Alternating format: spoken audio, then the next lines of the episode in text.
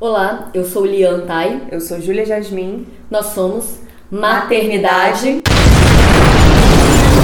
de Guerrilha!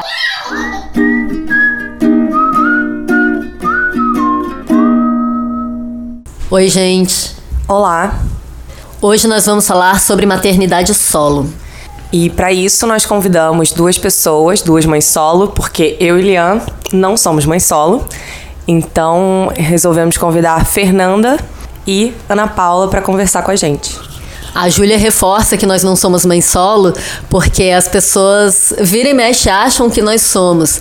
E não é assim porque a mãe se separou que ela se tornou mãe solo, né? Então é uma outra parada. A gente vê a realidade da Ana e da Fernanda, é uma parada de ser solo-solo. Então convidamos as duas para falar com a gente. É, se apresentem.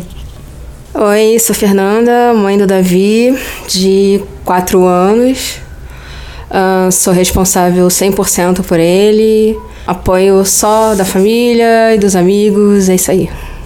Oi, gente, eu sou Ana Paula, mãe do Pedro, de 3 anos e 9 meses. Bom, eu registrei meu filho sozinha e cuidei dele sozinha. O genitor começou a entrar na história no final do ano passado, né? Mas eu continuo sendo a responsável por ele e Agora o que está acontecendo é um início aí de aproximação, né, é, do pai do meu filho. Precisamos normalizar a palavra genitor, né? Porque as pessoas usam pai para tudo. Às vezes o cara nunca viu a criança na vida, não tem relação nenhuma e chamam de pai. Não é porque deu uma célula que é o pai, né? Então vamos normalizar essa expressão, genitor. Então, Fernanda, conta um pouco pra gente como foi é, a sua gravidez, a sua início da sua maternidade, como foi a sua relação, né? Como, como é criar o Davi sozinha? Então, é, eu estava em um relacionamento, que era um relacionamento abusivo, que eu fui descobrindo ao longo do tempo. É, no final, eu, depois que a gente já tinha conseguido se separar, que eu já tinha me separado dele, eu descobri duas semanas depois que eu estava grávida mas aí eu acabei sofrendo mais violência psicológica por parte dele. Eu acabei por é, ter o meu filho é, sob 100% dos meus cuidados e a minha família me ajudou muito. A princípio, na gestação, foi muito complicado, estavam acontecendo muitas coisas na minha vida, eu perdi minha mãe, é, meu pai estava começando um novo relacionamento. É, então é, foi um momento para mim de muitas mudanças, não só o que tinha acontecido comigo e a gestação em si, mas toda uma coisa que estava acontecendo ao meu redor com as pessoas que, que, que eram próximas a mim.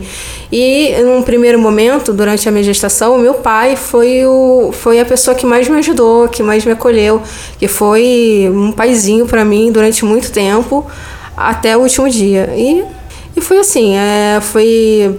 Eu não tive muito, muito enjoo, não tive nada assim muito físico, mas eu tive muitas questões para lidar.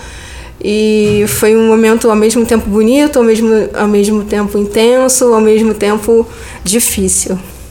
Bom, eu é, quando engravidei foi tudo bem complicado, assim, eu, eu lembro, eu fiquei eu fiquei mal tanto fisicamente, né, quanto psicologicamente. Tive um início de gravidez bem difícil. Tinha muita dificuldade para levantar, assim. Tive uma depressão no início da gravidez. Depois eu melhorei e tal. Mas é, não tive apoio nem dos meus pais, é, porque eu entrei numa busca, assim, eu comecei a procurar todo mundo que pudesse me ajudar. Eu morava numa república, eu não sabia onde ia morar. É, eu fui atrás da minha mãe e do meu pai, que a princípio disseram não, não pode morar na nossa casa, enfim, são separados, né, mas e passei a minha, a minha gravidez inteira perdida, assim, sem saber. No finalzinho da gravidez, que a minha mãe disse que eu poderia morar com ela. E o genitor virou as costas do início, assim. Ele é, fez uma pressão psicológica muito grande para eu abortar. Diz que não, nunca me obrigou a nada, mas aquilo, né? Se você quiser ter, se você quiser ter, eu não me comprometo, me comprometo a te ajudar a cuidar. Porque quem tá escolhendo ter é você, não eu. Então, enfim, foi, foi super complicado. E eu tive sozinha e foi difícil desde o início, né? E continua sendo, assim, eu, eu, eu sempre sinto falta de ter alguém para compartilhar a, a responsabilidade mesmo. E as dificuldades são, são grandes, assim, tanto em relação. Durante a pandemia tudo ficou mais complicado, né? O meu filho é uma criança que gosta muito de, ou de, de socializar, e, e eu sempre tive essa sensação de que eu não bastava para ele, que ele precisava de outras pessoas, e, e ele é aquela criança que faz amizade com com todo mundo da rua, que conhece todo mundo, que fala com todo mundo, que bate papo. E ele muito cedo sentiu falta do pai. Assim, acho que não necessariamente é o problema era o pai, era não ter uma outra pessoa responsável. Mas ele, com dois anos, já começou a perguntar: cadê meu pai? Eu não tenho pai. É, e eu sempre falei para ele: não, você tem. Mas você tem, mas não mora com a mamãe, é, mora em outro lugar e tal. Eu falava um nome para ele falava que ele tinha sim e tal, mas é, era uma questão para ele e foi aumentando até que no final do ano passado eu fui atrás desse genitor, né? E, e pedi para ele começar a conviver com o filho. Ele, na verdade, conheceu o filho com um ano, viu cinco, seis vezes, e foi muito ruim a nossa relação, né? Minha com ele, e depois ele decidiu é, desaparecer e eu também não fui atrás, porque tinha medo de uma série de coisas, né? E, bom, e agora é, retoma, é, retomamos, assim, essa tentativa de convívio com muitas dificuldades. E eu continuo é, nessa... Agora, minha questão central é como trabalhar, porque eu tinha uma bolsa de doutorado que acabou, eu não acabei o doutorado, é, perdi, mas assim, eu tinha, por um tempo eu morei com minha mãe e agora eu tô naquela situação assim, e agora? Como é que eu vou pagar meu aluguel mês que vem? E minhas contas esse mês? Então, e, e eu estou procurando trabalho e, e a minha questão é como trabalhar, porque o horário da creche não encaixa no horário do trabalho e não tem uma pessoa para deixar ou quando ele fica doente também não tem uma pessoa para deixar. Várias oportunidades de trabalho é, sendo desperdiçadas porque o horário porque eu não consigo chegar às sete da manhã em nenhum lugar porque a creche não começa às seis e meia né? Começa oito então, é preciso da ajuda aí desse genitor e busca esse genitor. É, atualmente estou com essa questão aí principal, tentando resolver, mas é complicado. É, no meu caso aconteceu a mesma coisa. É, quando eu contei para o genitor que eu estava grávida, ele me acusou dizendo que o filho não era dele, que eu saía pra caramba, ficava com outras pessoas, sendo que era o oposto disso porque eu não conseguia fazer nada. É, ele reclamava e, e, e, depois não queria que eu fosse visitar minha família. Ele reclamava dos amigos que eu andava e depois dizia que não queria que eu saísse com os meus amigos. Então era uma pessoa extremamente abusiva. E quando eu contei para ele que eu estava grávida, a primeira coisa que ele falou, ele, ele riu e falou que não era dele e que, e que podia ser de outra pessoa. E aí aquela coisa me ofendeu muito, porque na verdade eu contei para ele porque existia um, um ser que estava sendo gerado a partir né, de nós dois, e não era por grana, não era. Eu estava falando para ele que existia uma, uma criatura nascendo, é, crescendo dentro de mim. E no final, eu, a gente não tem nenhum tipo de contato. Eu, eu acho que esse contato vai acontecer um dia, até por parte do Davi, porque ele sente essa necessidade, ele, ele, ele me pede um pai, ele fala isso para mim constantemente. E, e, eu acho que essa, essa procura vai, inclusive, partir dele. Ele tem os direitos dele, eu acho que sim. Que ele, é, se ele quer conhecer o pai, que seja assim mas foi tão doloroso para mim e essa dor ela foi ela acabou se espelhando na minha relação com a minha família é, muitos hormônios na gestação eu não conseguia raciocinar direito. É, o que eu achava que era solidão no princípio não era porque solidão eu, eu passo hoje né, com o Davi fora da barriga. Então eu tive muito apoio da família muito dos meus amigos mas é, é, aquilo que ele me disse no momento em que eu disse para ele que eu estava grávida foi pior do que toda a violência que ele fez comigo ao longo do tempo. Eu acho que as coisas que a gente escuta quando tá grávida, quando a gente tá grávida, ficam, né? Assim, para mim foi assim, to todas as violências, todas as coisas que eu escutei, principalmente no início, quando eu tava atordoada, descobrindo que eu tava grávida e tal, ficaram, sabe? Assim, não, não consigo esquecer, são coisas que que marcam realmente a gente, porque é um momento muito delicado, né? São muitos hormônios e, e é uma transformação muito grande. é, é complicado, né? Não ter esse, esse apoio mínimo das pessoas diretamente envolvidas. E vocês falaram, né, que os filhos perguntam pelos pais e sentem falta. É, eu, eu acho que tem um fator que é muito cultural, né, que ainda se reproduz essa história de que família é mãe, pai e criança. É, e, e, família pode ter vários outros modelos, mas eu acho que essa reprodução de que família tem que ter mãe e pai acaba chegando nas crianças de uma forma que ela sente. É claro que a gente falando de maternidade solo, a gente sabe que é preciso rede. Essa rede não necessariamente é um pai. É, tanto é que eu, eu acho uma grande besteira quando falam coisas do tipo, ah, porque a criança precisa de uma figura masculina, né? Presa nessa ideia de, de gêneros, de ah, o feminino, masculino precisa, como se fosse um homem que fosse ensinar certos valores. E por que, que tem que ser o homem a ensinar certos tipos de valores?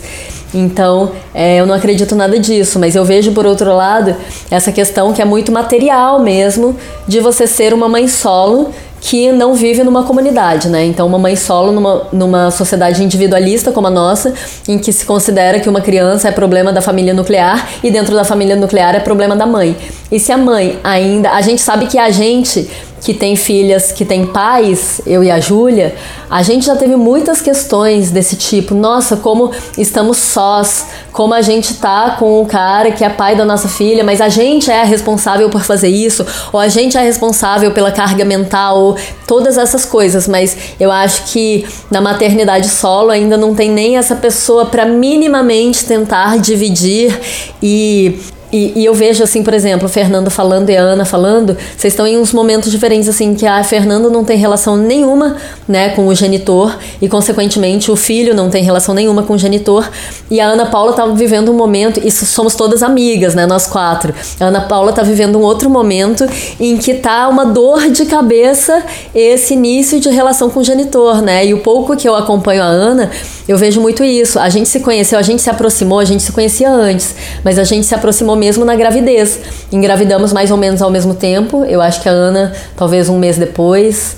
É, e, e eu tive uma gravidez muito difícil. Mas entre todas as dificuldades, uma coisa que eu não posso dizer é que eu não tive rede, que eu não tive apoio.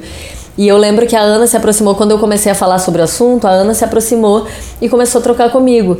E eu pensei, nossa, tipo, imagina passar por isso ainda sem apoio nenhum né? E, e, toda, e todas as questões que vieram com isso, de o genitor ter pressionado para abortar, de a Ana chegar em algum momento e falar, eu não sei como que eu vou criar uma criança. E quando eu tive a paz, eu me dei conta disso. Nossa, como que você pode é, trabalhar a ponto de ter uma renda, se você já não tiver uma renda, se você não tem um dinheiro guardado, se você não tem uma família que te ajuda, então como que você pode trabalhar para ganhar dinheiro, para se sustentar e cuidar de uma criança. É humanamente impossível, é fisicamente impossível. Não se pode estar em dois lugares ao mesmo tempo, né? E aí eu vejo muito essa questão assim. Então, queria que vocês falassem um pouco sobre essa rotina de ter que dar conta, não tem opção de não dar, né? Ter que dar conta. Como que é isso? Ai, eu nem sei por onde começar, viu? Eu acho que eu fui. Eu, é, eu tava até falando com a Júlia um dia atrás ou dois dias atrás. É, não tenho escolha. É, as coisas vão acontecendo e é, e é como eu já falei para ela. Né, eu me sinto. Eu me sinto é, no mar sabe, assim, acompanhando o volume das ondas para tentar chegar em alguma terra firme, assim, que eu me sinto criando o meu filho. É, eu tenho que dar conta de tudo, eu, eu sustento casa, eu educo ele, dou, dou amor, dou carinho. É, e é muito difícil, porque é justamente o que a Ana Paula estava falando, é para ter um trabalho em horário comercial, que seria, sei lá, de 8 às, no, ah, de 8 às 6 ou de 9 às 5, é, eu precisaria ter um grande suporte, né? E não é assim que funciona. É, nesse momento, a minha família está parte em São Paulo, parte em Santa Catarina. A minha rede de apoio aqui no Rio são os meus amigos, a Júlia, que é minha vizinha. É, a minha família dá bastante suporte é, à distância, sem dúvida alguma. É, e é isso, eu vou, eu vou me equilibrando. É, é, é que são, é, é tão, é, são tantas coisas é, que acontecem. E eu tento é, ser o mais, é, o mais assertiva possível quando, é, quando dá e quando não dá. É isso, surta mesmo. E o que, que eu vou fazer? E é muito, é muito, é muito difícil. É, mas ao mesmo tempo é, eu fui uh, aprendendo algumas, alguns macetes, aprendendo algumas coisas que funcionavam para eu ficar mais equilibrada e também deixar o Davi mais equilibrado. Mas é muito difícil. É muito difícil dar conta. De, é impossível dar conta de tudo. É impossível dar conta de tudo, né? Eu sempre foi difícil, é, mas enfim, quando meu filho nasceu, eu tinha uma bolsa de doutorado, então eu tinha uma renda era difícil conseguir fazer o doutorado. E precisei voltar a morar com a minha mãe, não tenho uma relação boa com meus pais, né, com minha mãe, então foi complicado. Quando meu filho tinha cinco meses, a gente foi morar na França, porque quando eu engravidei eu tinha acabado de ganhar uma bolsa de doutorado sanduíche. Consegui mudar um pouco a, a data, né, porque ele, ele nasceu eu, eu, deveria estar lá quando ele nasceu. E aí eu consegui adiar um pouquinho e fui com ele, né? Mas aquilo foi difícil demais. Eu fui com ele pra França sozinha, não tinha ajuda nenhuma. É, mas eu ganhava uma bolsa lá que, que dava para me sustentar com ele, né?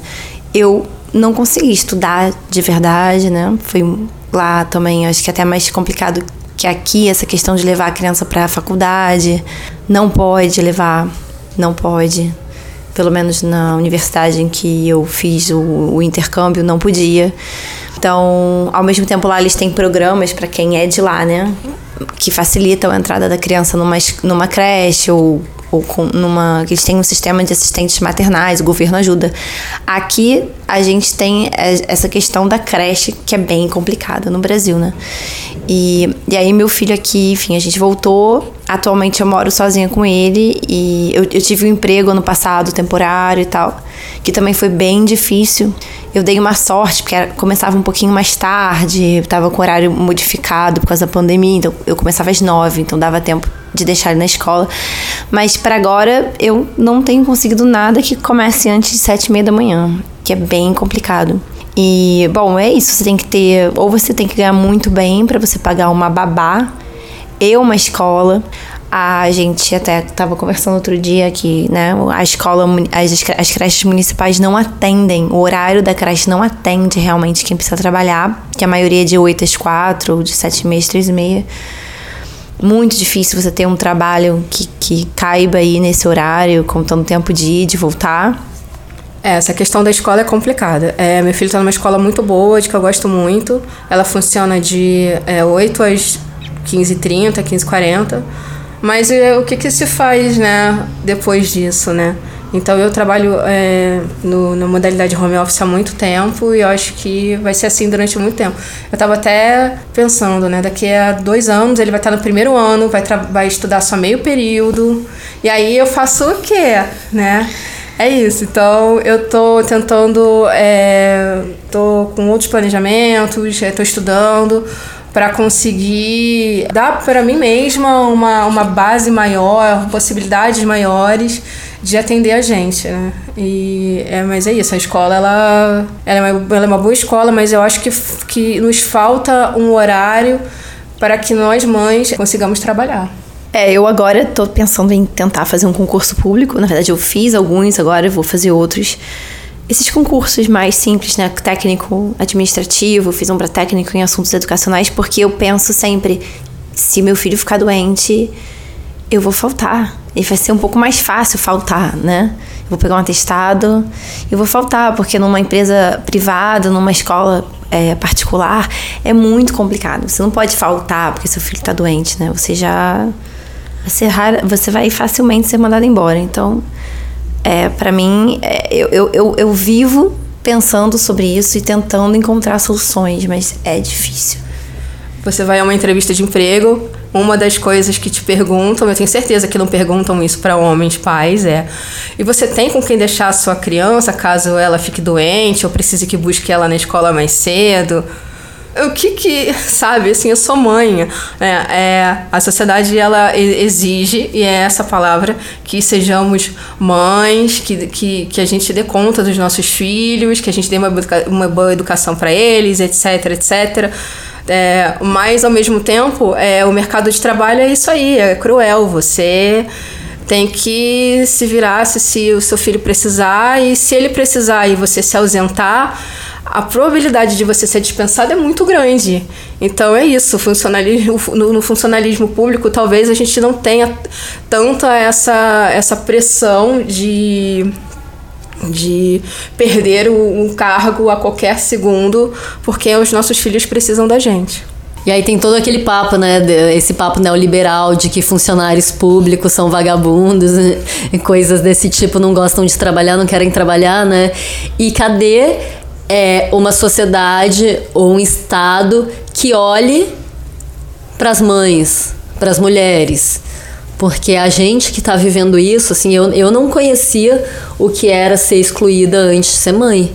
Eu não, sabe, eu pensava que uma pessoa é, com o meu nível de escolaridade, com os, todos os acessos que eu tive, com todo o privilégio que eu tinha, é, não podia ser excluída de lugar nenhum.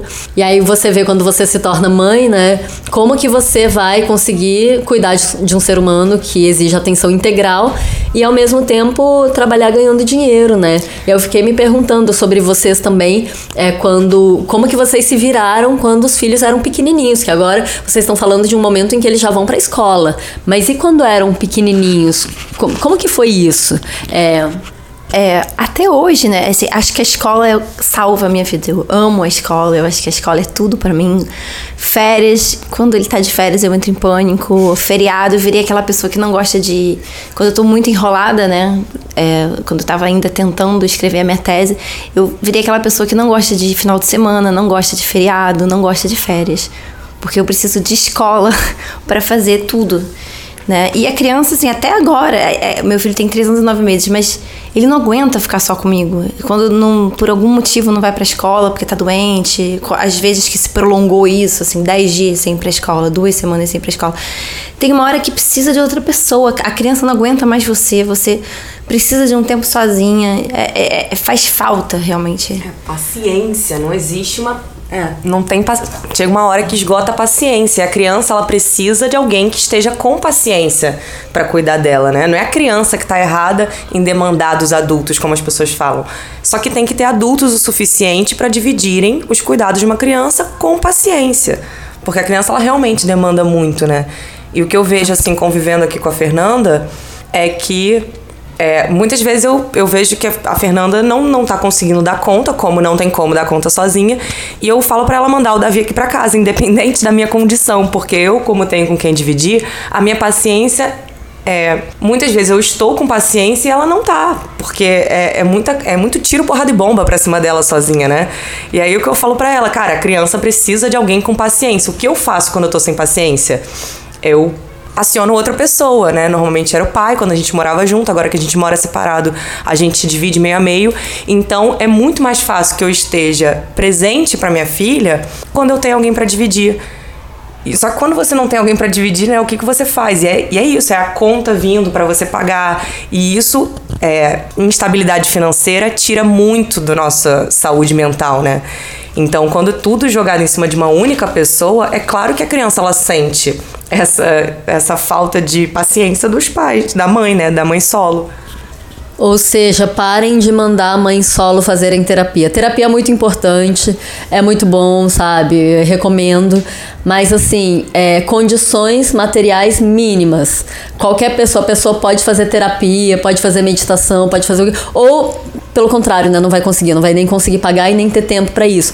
Mas assim, precisamos de condições materiais. Se não tem onde morar e onde comer e uma segurança de que amanhã você vai conseguir morar nesse lugar e vai ter o que comer, não existe terapia possível que cuide disso. Então a gente precisa muito falar sobre essas condições materiais. Sim, ninguém fica em paz devendo aluguel, devendo banco. Ninguém vive em paz de, dessa forma. A gente tem que ter um mínimo para viver com dignidade. É isso é difícil essa romantização, né? De ah, você precisa se cuidar, você precisa fazer uma terapia, você precisa. Não, eu preciso de, de um tempo para respirar, eu preciso, né? Eu preciso pagar minhas contas, eu preciso ter condições, eu preciso ter um tempo sozinha. Eu sou uma pessoa. Ninguém pode ser mãe o tempo todo. Você não pode ter a, sua, a função de mãe ativa ali o tempo todo, o dia inteiro, 24 horas por dia, todos os dias. Você precisa de um tempinho para você, senão você enlouquece, senão você fica sem paciência. Não dá, ninguém consegue, é impossível. Quem diz que consegue, quem diz que, que, que trabalha, cria o filho, faz não sei o quê, tem alguma ajuda ou tem dinheiro, não, não dá, não, não dá é, é, um trabalho. Cuidar de um filho é um trabalho. Ou deixa o filho na televisão o dia inteiro. É. Não tô criticando, mas às vezes a condição que a pessoa tem é essa, né? É, tem uma amiga nossa, mãe solo, que ficou muito marcante quando as nossas filhas eram pequenininhas, né? A gente encontrou ela no parque e ela falou o seguinte: olha, para mim não existe essa de não deixar a filha chorar chora e vai chorar. E era uma fase em que, assim, a paz, sempre que ela chorava, eu ia correndo pegar no colo, acolher, que não podia deixar chorando. E foi muito marcante que ela falou: não existe, sou só eu. E ela contou que um dia ela estava andando com a criança no carrinho, né, neném no carrinho, e tinha feito compras, estava carregando coisa, empurrando carrinho, carregando compras, e a criança chorando. Aí passou uma senhora e falou: ah, ela quer colo. E ela respondeu: mas vai ficar querendo, porque não tem como. Porque ou eu carrego as compras, ou eu carrego ela, não tem como. Então, assim, é, certos cuidados que talvez quem tenha rede pode ter, muitas vezes quem é solo não vai ter. Por exemplo, isso. Eu prezo muito a minha filha não ficar na frente de tela e evito tela o máximo possível.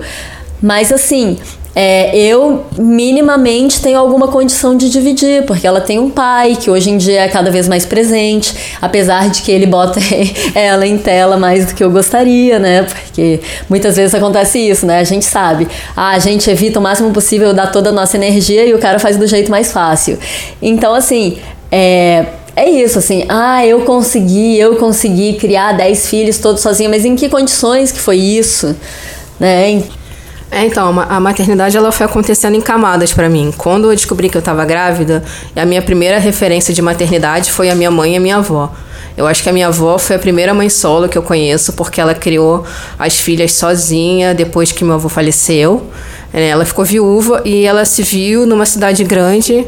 Ela se viu numa cidade grande com duas filhas para criar uma é, pré-adolescente, uma já crescida, mas enfim, ela teve que se virar para conseguir é, dar conta disso. Então eu tinha essa referência de maternidade, mas essa referência de maternidade não estava cabendo na minha realidade, porque a minha mãe tinha o meu pai, e aí a minha mãe ela tinha que trabalhar, então a minha avó ajudava bastante. A minha mãe faleceu antes do meu filho nascer. Aí depois uh, a minha mãe teve oportunidade de contratar profissionais para cuidar de mim, que não é a realidade do momento, né? Pra, eu acho que para ninguém, só para quem tem muita grana. E assim, aí a minha, a minha noção de maternidade foi vindo em camadas. Eu, eu, eu fui de, é, é isso, eu vou ter que dar conta de tudo para, não, você pode dividir com outras pessoas. Então é isso, quando a coisa aperta, a gente junta as duas casas aqui e eu e Júlia e a gente e a gente tenta tornar tudo mais leve. É, mas numa realidade do Brasil onde a gente tem um número enorme de mães solo, a gente não pode contar que o pai seja a rede. Né? A gente tem que falar de é, políticas públicas para mães, a gente tem que falar de salário maternidade, a gente tem que falar de condições mínimas para que as mães consigam cuidar de um filho sem pressupor que existe um pai por trás disso. E é, é isso, quando a gente for votar, a gente tem que pensar em política pública para mãe, porque a realidade é que a gente tem um número enorme de mães solo, sem apoio, tentando se virar nos 30 e que é impossível dar, parte, dar conta da parte financeira e dos cuidados que a criança merece. É isso, a criança ela merece ter cuidados. A gente tem uma cultura que pressupõe que o homem trabalha fora para ganhar dinheiro, para sustentar a casa, e a mulher cuida da casa e das crianças. Então, nós que tivemos filhas com, com parceiros, a gente viu o quanto isso foi terrível, porque é, tudo que o cara faz em termos de cuidado é maravilhoso, mesmo que ele não esteja sustentando exatamente os filhos, sustentando a casa exatamente. No meu caso, é quando a Paz era pequenininha, de quando eu engravidei para quando ela era neném e eu não conseguia trabalhar, foi a minha família que ficou me ajudando financeiramente, porque a minha família estava no momento em que podia fazer isso. Só que, mesmo assim, o homem é visto como o provedor e como alguém que não precisa dar cuidados. Então, quando ele dá o mínimo de cuidados, é demais. E a mãe é tudo, é tudo tarefa da mãe, é tudo obrigação da mãe. A mãe não faz mais do que obrigação. E aí a gente chega na realidade brasileira, né? Que além de a gente questionar esse modelo que não funciona do cara como provedor e da mulher como cuidadora, até porque a gente sabe que quando não é uma situação de muito privilégio, todo mundo tem que ser provedor. A gente sabe que não dá para ficar sendo sustentado. A maioria, a grande parte da nossa realidade é assim: todo mundo trabalha, mas o trabalho de cuidado é da mulher. Ou seja, todo mundo trabalha fora, todo mundo ganha dinheiro, mas é a mulher que tem que cuidar da casa e dos filhos. E aí, quando a gente chega em outros modelos de família que são a nossa realidade, porque as nossas famílias não são sabe? Tipo, simplesmente compostas de pai, mãe, a família tradicional brasileira. A família tradicional brasileira já, também já tá, sabe? A gente já sabe que tem muita amante no meio, a gente sabe que tem muita coisa no meio, né? Mas enfim, é, como que se estrutura isso? Como que se pensa é, as relações e a materialidade a partir disso? Então, se não tem um cara lá sendo provedor, você tem que ser a provedora e fazer o trabalho de cuidado ao mesmo tempo. Como que se concilia isso? Como que é possível isso sem dinheiro, por exemplo?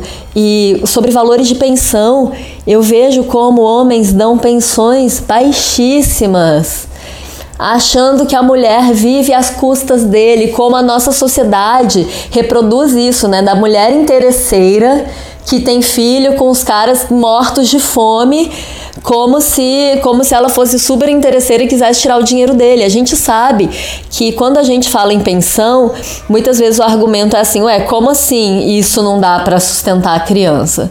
Como assim 500 reais não sustenta a criança? É como se sustentar a criança fosse só a comida que a criança fosse comer. Mas se a gente pensa que é a mãe que está fazendo o trabalho de cuidado, como que ela vai conseguir pagar o aluguel? Como que ela vai conseguir pagar as contas? Como ela vai conseguir o emprego? Então a gente tem que falar em reestruturar a nossa relação de trabalho, né? O trabalho na nossa sociedade. E assim, é, na utopia a gente chega nesse ponto de que o capitalismo não funciona. O capitalismo está excluindo a grande maioria. Se exclui já 50% que são as mulheres, e exclui muito mais do que isso, a gente sabe. Então o capitalismo está funcionando para quem? O capitalismo está totalmente falido. E as mulheres estão excluídas do mercado de trabalho. Eu achava que não, mas aí eu me tornei mãe e falei, opa, então, então, sabe, você cai de um lado, você cai da pessoa que não é excluída, porque é muito estudada, porque tem não sei o que, não sei o que, para você engravidar e ser excluída assim. Então, assim, como que a gente estrutura isso, né? A gente tá falando de necessidade de. Eu, eu não. Eu não vejo, por exemplo, nada mais empoderador para mulher do que Bolsa Família que essa galera ficou criticando, falando que ah, é esmola e não sei o que, um monte de gente folgada que fica tendo, tendo um monte de filhos, como se fosse fácil criar crianças, um monte de filhos para ganhar Bolsa Família. Numa sociedade, claro, que ninguém critica a pensão de filha de militar, que é a coisa mais machista e que não faz sentido nenhum que existe. Então, assim, é, mulheres precisam de renda para criar seus filhos. Mulheres precisam de empregos em que seja possível estar empregada e cuidar também. É, como que se reestrutura isso, né? Quais são essas necessidades e quais são as nossas demandas como mulheres? Queria falar um pouquinho sobre isso, da, da questão do o mito da mulher interesseira que tem filho para viver de pensão. Gente, precisa ser desconstruído, porque não existe isso de pensão muito alta Ainda mais se o, pai, se o pai é ausente, se a criança precisa de uma pessoa para cuidar dela e tal. E, e, a justiça, eu agora tô com processo na justiça e, e eu não sei, assim, dá um desânimo, dá um, uma tristeza, porque você vê que é tudo feito para as mulheres se ferrarem, não é possível.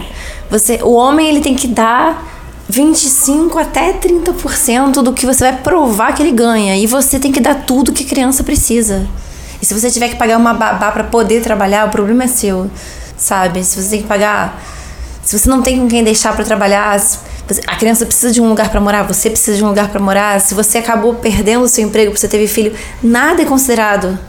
parece que, eu não sei, assim, eu, eu, eu tô pela defensoria, é, eu não tô gostando do atendimento que eu tô tendo pela defensoria, inclusive. E, e o genitor do meu filho tá com três advogados. E é, é, incrível, assim, parece que não tem nada. Eu tô desempregada e é isso, não tenho muito que, o que fazer, sabe? É, é, é desanimador. E, e, e tá tudo errado, né? Na, nada é considerado. Eu, eu, eu, eu não entendo como as coisas ainda podem ser dessa forma, analisadas dessa forma.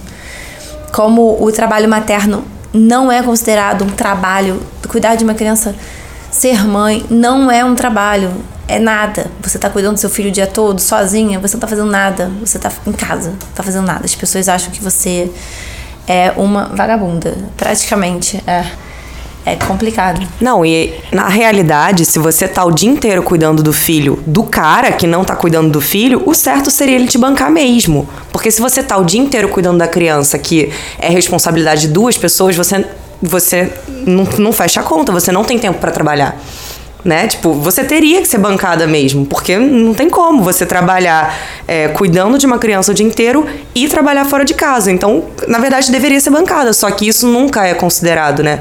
É isso, não, o trabalho materno não é considerado como um trabalho. E aí já está errada a estruturação do, do capitalismo, né? E a gente está falando de uma realidade aqui que somos todas, eu não, né? Eu sou amarela, mas todas as outras aqui são brancas, é, que tem um grau de escolaridade alto. A Ana Paula, eu vou, eu vou falar coisas sobre a Ana Paula agora, porque ela tem medo de falar, porque a gente ainda se sente ameaçada pelos caras, então eu vou falar porque a responsabilidade é toda minha. Enfim, é, a Ana Paula é uma pessoa que terminou o doutorado e que tá com medo de ter perdido, provavelmente perdeu o doutorado, porque não conseguiu entregar a tese a tempo em uma estrutura, né, uma instituição de ensino que não tem é, nenhuma abertura para o que é uma, a realidade de uma mãe e uma mãe solo. A gente viu recentemente um caso, teve um caso que ganhou repercussão de uma garota que defendeu o mestrado e tinha acabado de ter filho e acabou não é, perdendo o título de mestre porque não entregou a versão a versão final a versão definitiva a tempo. No prazo em uma fase que a gente sabe que no primeiro mês assim sua criança acabou de nascer você não respira você não vive você não dorme então ela deveria ter entregado nesse prazo. Ou seja instituições que completamente desconsideram a realidade da mulher porque se a gente fala que acontece isso com uma mãe é, mães são mulheres, né? Então, assim, que completamente é, desconsidera a realidade da mulher. E é, a outra coisa, a Ana Paula, eu tenho acompanhado ela tentando procurar emprego, falando assim: eu não sei como eu vou pagar aluguel. Esse, esse mês vai ficar sem pagar aluguel, esse mês vai ficar sem pagar conta. É, e é uma pessoa com doutorado, gente sabe? Em um país em que muitas mulheres engravidam cedo e se tornam dependentes para sempre do cara porque nem acabaram de estudar. Não completaram os estudos, não conseguiram estudar ou nem conseguiram desde cedo, porque desde cedo tiveram que trabalhar. E aí é, é uma realidade em que eu vejo a Ana correndo atrás de trabalho, falando, botando no grupo de mães, gente, eu vou, eu preciso, eu tenho um concurso que eu vou prestar e o genitor tinha combinado de ficar com a criança e em cima da hora ele não apareceu, ele não deu justificativa e ele não vai poder. E eu preciso de alguém para ficar com meu filho. Então a gente está falando de um tipo de realidade que é assim, uma pessoa que teve muitas oportunidades, que chegou a fazer um doutorado, por exemplo, e as pessoas vêm com esse papo de meritocracia, né? Que não consegue emprego simplesmente porque não dá para conciliar o horário da criança com o horário do genitor. E eu preciso contar isso. E ó, é tudo, é tudo sob a minha conta, a minha responsabilidade. E aí a Ana viu um emprego que precisava um, ela tinha visto outro que seria muito bem remunerado, só que para ela estar em tal bairro às sete da manhã seria impossível. Infelizmente, aí ela viu um outro que também tinha um horário mais ou menos e ela tentou combinar com o genitor de ele ir de manhã em alguns dias, né, pegar o filho dela. Ele falou que ele não é empregado dela. É isso que eu queria contar, gente. É, os homens estão se achando empregados das mulheres por cuidarem do próprio filho. Então a gente está falando desse tipo de realidade em um meio que é minimamente privilegiado sabe? O que, que é a realidade das mulheres brasileiras. Olha, isso é de uma crueldade que né, não tem tamanho. Eu acho que não importa a escolaridade da mulher, não importa onde ela conseguiu chegar. As, é, esse tipo de violência acontece com a gente e as mães sofrem. E é de uma crueldade sem fim uma pessoa ouvir isso de um genitor que é isso, eu não sou seu, sou seu empregado. Como assim? É um absurdo isso. É, se eu fosse pai, eu poderia pegar empregos bons que apareceram para mim, que começam às 7 horas da manhã, mas já como eu sou mãe, eu não posso. Não, e quando o trabalho de cuidado é do cara, vira um trabalho, né? quando é o genitor, quando é um homem, de repente virou um trabalho, é um empregado. Mas quando é a mãe fazendo, é completamente invisibilizado. E eles não conseguem parar para pensar que você faz o trabalho doméstico, que você lava a roupa da criança, que você cozinha para a criança, que você faz tudo. Além de levar a criança todos os dias na escola. Não é, né? É assim, nada é visto. Parece que a mulher, ou a sociedade toda muda essa mentalidade, ou então as coisas não vão mudar. E eu acho que tem que começar até assim, acho que todo mundo conhece, tem um amigo que tem um filho que é ausente e não fala nada, e tudo bem, é aceito. Todo mundo conhece um cara que é um genitor babaca e não faz nada. E, e eu acho que tá na hora de começar a, a falar umas coisinhas aí pro seu amigo genitor ausente. Fala umas verdades para ele, de repente vai ser bom. É, tem aquela coisa também, você sai, eu tô no momento, é, eu passei por vários momentos, agora eu tô no momento de querer é, ver amigos, conhecer pessoas, e aí eu tô nesse impasse aí. E aí, quando você sai, e aí te perguntam, ai, com quem ficou seu filho? É, não perguntam isso pro cara que tá no rolê, ah, com quem você deixou seus filhos, já que você tá aqui.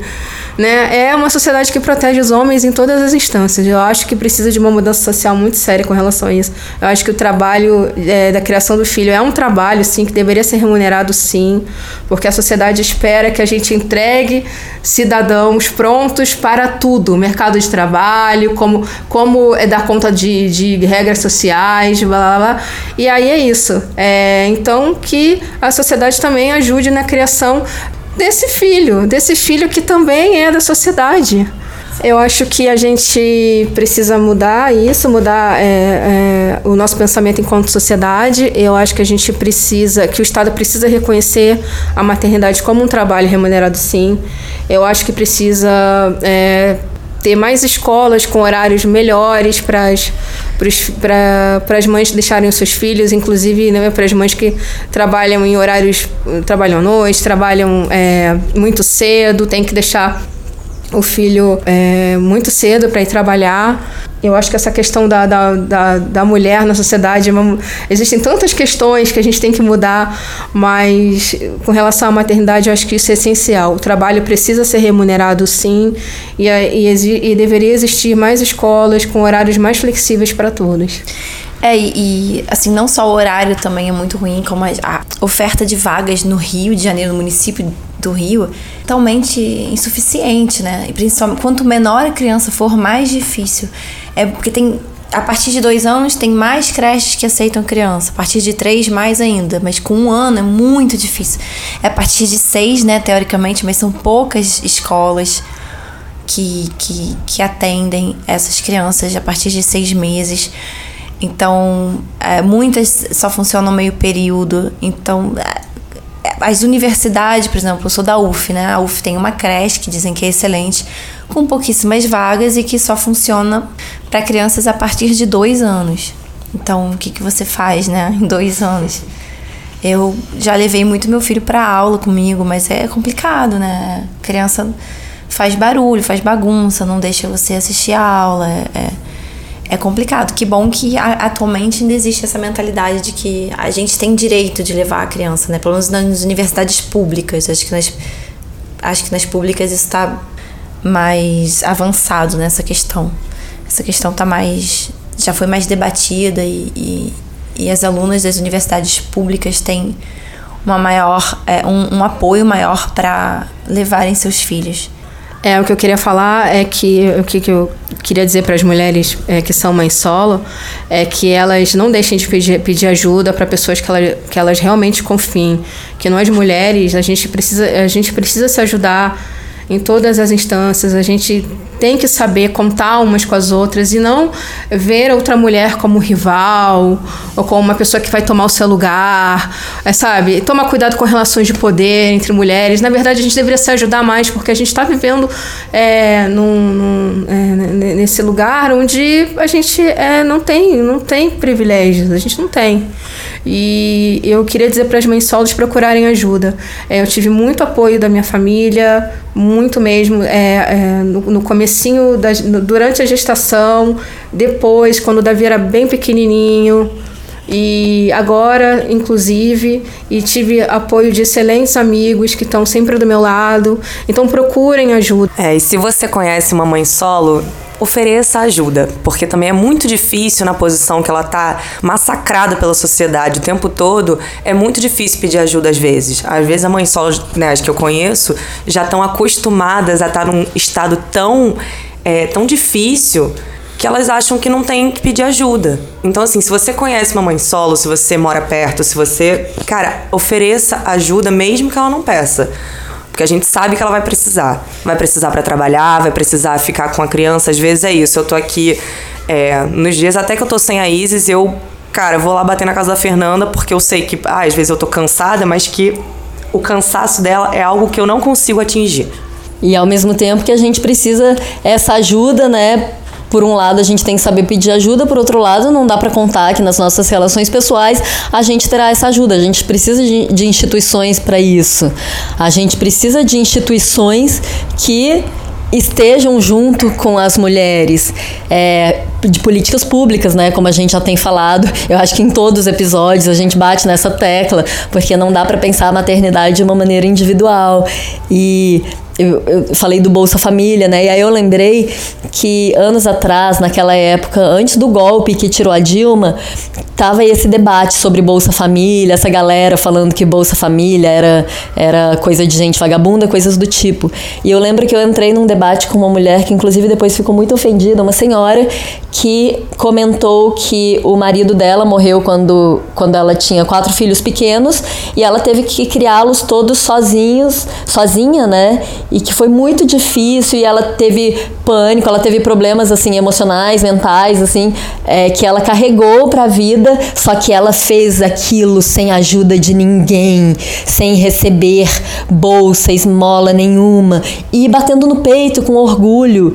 E, e aí eu fiquei assim, poxa, eu gostaria muito que ela tivesse tido oportunidade, ela se ofendeu por isso, porque eu escrevi isso, né? Que ela, eu queria muito que ela tivesse tido oportunidade de criar os filhos filhos dela com a ajuda da sociedade, com, é, não vou dizer nem ajuda, né? Com cooperação da sociedade, é, com cooperação do Estado, sem ter que estragar a saúde mental dela, sem ter que, sabe, sem ter que carregar questões emocionais, mentais para o resto da vida.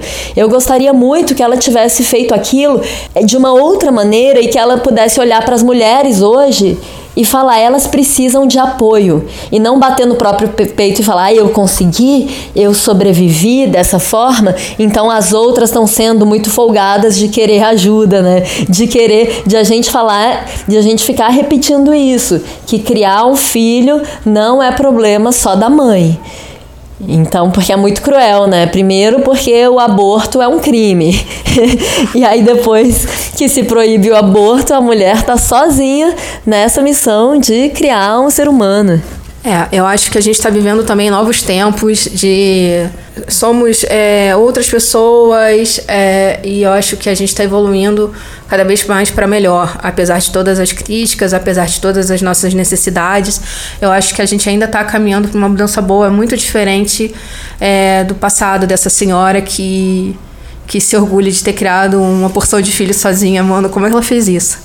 Mas eu estou muito aliviada de que hoje a gente tem é, novas famílias, novas propostas de família, novas, novas maneiras de fazer as coisas, novas maneiras de se relacionar com as pessoas. E isso torna tudo um pouco é, mais saudável. E eu acho que o mais importante é como a gente também, nós, mães solo e mães que não são mães solo, como a gente cria os nossos filhos também para dar continuidade a essa mudança. Né? Eu, eu tomo muito cuidado em criar um menino que seja é, um homem que saiba é, respeitar as pessoas nisso aqui que a gente está conversando, de respeitar as mulheres, de assumir as suas responsabilidades, assim como as mães criam suas filhas também para as mesmas coisas, é, para relações de igualdade. E, e, eu acho que é isso. Quanto, quanto mais a gente cria as novas gerações para fazer diferente, a gente tem chance de, de lá para frente, daqui a, sei lá, 50, 100 anos, a gente ter é, uma sociedade menos, menos dura, menos cruel. É, eu acho que, que o que a gente pode fazer é se juntar mesmo. Eu, eu conheço a Leão e a Júlia há um tempão, a Fernanda há um pouco menos. Há, há menos tempo, né? Mas eu já várias vezes pedi ajuda para elas. E é claro que assim é complicado, né? Que todo mundo tem que trabalhar e tal, mas é, a gente conhece uma rede de mães muito legal há muito tempo. As crianças são amigas. Quantos amiguinhos do Museu da República o Pedro tem? Um monte. É por aí, né? Mas é claro, é, é uma luta. É, falta muito ainda. Acho que muita coisa mudou, né? Mas, nossa, ainda tem muito para mudar. Quando a gente vê assim como os homens enxergam a maternidade, como a sociedade enxerga a maternidade, como os, os genitores se comportam em relação à mãe, como eles não conseguem é, sair dessa posição de privilégio e como eles usam justificativas para faltas e, e para tudo que não servem para as mães, como eles só para eles servem. Eles podem falar: "Não, eu não posso porque eu tenho que trabalhar". E aí se você tiver que trabalhar, dane-se, né? A prioridade é deles. Enquanto eles não conseguirem reconhecer, porque realmente é, uma, é, uma, é difícil você tentar mudar a cabeça de um genitor. Você tentar explicar para ele que ele tá que ele tá se justificando com coisas que não servem, que não seriam justificativas que você poderia usar. Explicar para ele que ele não tá te ajudando, ele tá fazendo a obrigação dele. Explicar para ele o trabalho que você tem, que ele nem tem ideia, realmente ele não sabe, porque não, não fez, nunca fez, não tem noção, né? E, e ninguém vai falar para ele, tá todo mundo passando a mão na cabeça dele, né? É isso, é uma, é uma luta. É aquilo, como mãe, a gente também carrega toda essa. Eu não imaginava que eu fosse ser tão preocupada com meu filho. Eu não imaginava que eu fosse ter tanta dificuldade de deixar ele com qualquer pessoa, que, que eu fosse querer, não querer qualquer escola para ele. Não, como eu seria. Eu, não sei, eu nunca imaginei como eu seria preocupada em deixar ele com alguém que deixe ele ver o celular, por exemplo, que eu não libero o celular, eu ver filme de vez em quando, limitado e tal. Como eu não imaginava como eu seria preocupada com o bem-estar do meu filho, assim, né? A gente não, não tenta fazer as coisas só de uma forma prática pra gente conseguir sobreviver. A gente quer o melhor para os nossos filhos. Então a gente sofre, né, com, com essa privação de ajuda, com essa, com essa falta de estrutura. A gente não quer qualquer. A gente quer botar nosso filho em qualquer lugar, em qualquer creche, de qualquer forma. A gente quer ver eles bem. Então. E isso que a Ana tá falando é eu que tenho pai presente já tenho essa luta. Eu que era um casal com ele até poucos meses atrás já tem essa luta. Só que quando, são, quando é um genitor que não tem envolvimento romântico com a mãe, isso é muito usado contra a mãe, né? Essa forma de criar é, essa estrutura que a gente quer dar para os filhos, ela é colocada ali no meio da relação e ela é usada contra a mãe. Ela não é vista para a criança, ela é vista como um benefício do pai o quanto o pai quer dar, o quanto o pai quer se envolver. Isso quando o genitor é acionado, né? Isso quando o genitor, no caso da Ana, aparece, no caso da Fernanda, não. Achei muito bom a Ana falar isso, né? É, a gente não quer só sobreviver e ter os nossos filhos vivos. A gente quer o melhor para eles. É, eu fiquei pensando nisso o tempo todo ao longo dessa conversa, que a gente fala em horários de creche, porque se considera que uma mãe solo ainda por cima tem que estar tá mais do que satisfeita em ter o horário para o seu filho estudar, pro seu, não digo nem estudar, né, porque neném assim, para ter creche para o filho. Não considera que a gente também pensa, poxa, mas como que ele vai ser cuidado nessa creche? Como que é ir com seis meses para uma creche? Eu estou falando seis meses, considerando mães que tenham é licença maternidade, ou seja, emprego com carteira assinada, que é uma coisa que está ficando cada vez mais escassa, né? Direitos trabalhistas é uma coisa que está sendo destruída. Então, assim, é, sabe, eu fiquei três anos com a minha filha.